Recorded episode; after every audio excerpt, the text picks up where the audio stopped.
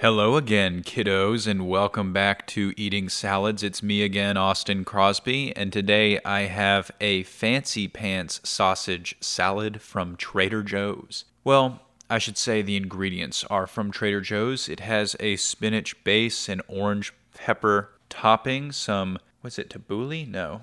Some bolala, which is a combination of kind of pico de gallo and beans, as well as a chicken sausage with Chardonnay. That's why I'm saying it's fancy pants. We also got that jalapeno sauce as a topping. So without further ado, I'm going to dig in.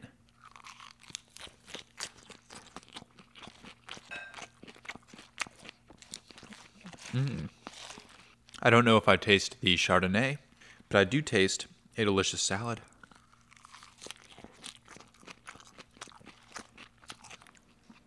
Mm. One of the most annoying things in my life is how sometimes a bite of spinach will launch things into the air that I then have to remember to clean up after my salad. So I will say, I think that when companies add fancy sounding ingredients like chardonnay to things like sausage, they're not doing themselves that much justice.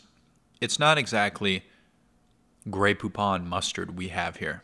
Just do yourself a favor, add some paprika, add a little bit of spice. Chardonnay, I don't really care.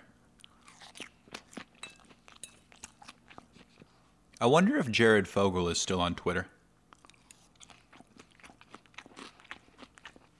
Well, I just scarfed down my salad in record time. What I've been thinking about this whole salad really is that I'd like to reach out to Trader Joe's and let them know that I've been eating a salad now for over five months every day, and most of the time it seems that Trader Joe's has contributed at least an ingredient or two, and that perhaps if they wanted to sponsor me and the show, that I would be like their Jared Fogle and do to them what he did for Subway.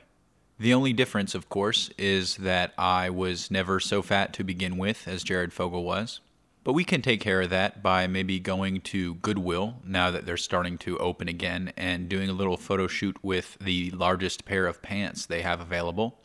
Because even though my pants now are pretty baggy with enough room to fit a softball in my waist. They're nothing like those dramatic Jared Fogle pants he used to wear. So maybe we'll have to put a pitch together and send it over to Trader Joe's. I'll see if they're all on Twitter after this and I'll send them a little message, a little at mention. That could be pretty fun. In other news, guys, I found out today that Elon Musk and Tesla have announced they are raising the price of their full self driving on all of their models by $1,000 starting July 1st. It already cost $7,000 for the software to be unlocked, and now it will cost 8000 When Elon was pressed about this price change, he said eventually it will be valued as high as $100,000. And of course, most people find that ridiculous. For a car that has an entry cost of $33,000, that being the Model 3, alluding to a price jump in the realm of 100,000 for an optional software unlock is ludicrous. So, granted, he envisions a world where it's no longer financially reasonable to sell private individuals cars because there is such a wide fleet of Uber like rideshare artificial intelligence taxis that they own and operate that you wouldn't want to take a car and it wouldn't make sense for them to build one to sell to you because they'll be making so much money off of its commission, presumably. I have a hard time seeing this, especially in America, where I know a lot of adults don't really enjoy taking Ubers or Lyfts because they would rather have their own car parked and waiting for them that they can leave their sunglasses in, etc. And I wonder how many Teslas it would take to actually reach saturation, where you could live in the boonies and still get wherever you needed to go. Of course, it will start with cities, but if they turned over their entire 4,000 plus vehicle per week manufacturing capacity that they currently have into releasing AI taxis all over, it would take years before people actually sold their current cars, which would be useless.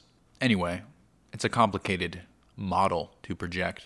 I don't really think that it's likely because even with the maybe more expensive than this will be Uber and Lyft rides that you can take, people still own cars. So if you didn't have to worry about being abducted by some driver or having some shady, fresh off the boat Somalian drive you around when you visit a new city, and instead you could just order a perfect driver AI machine for a fraction of the cost and have a clean conscience at that, knowing that it's driving around on much less emissions than a typical ICE car.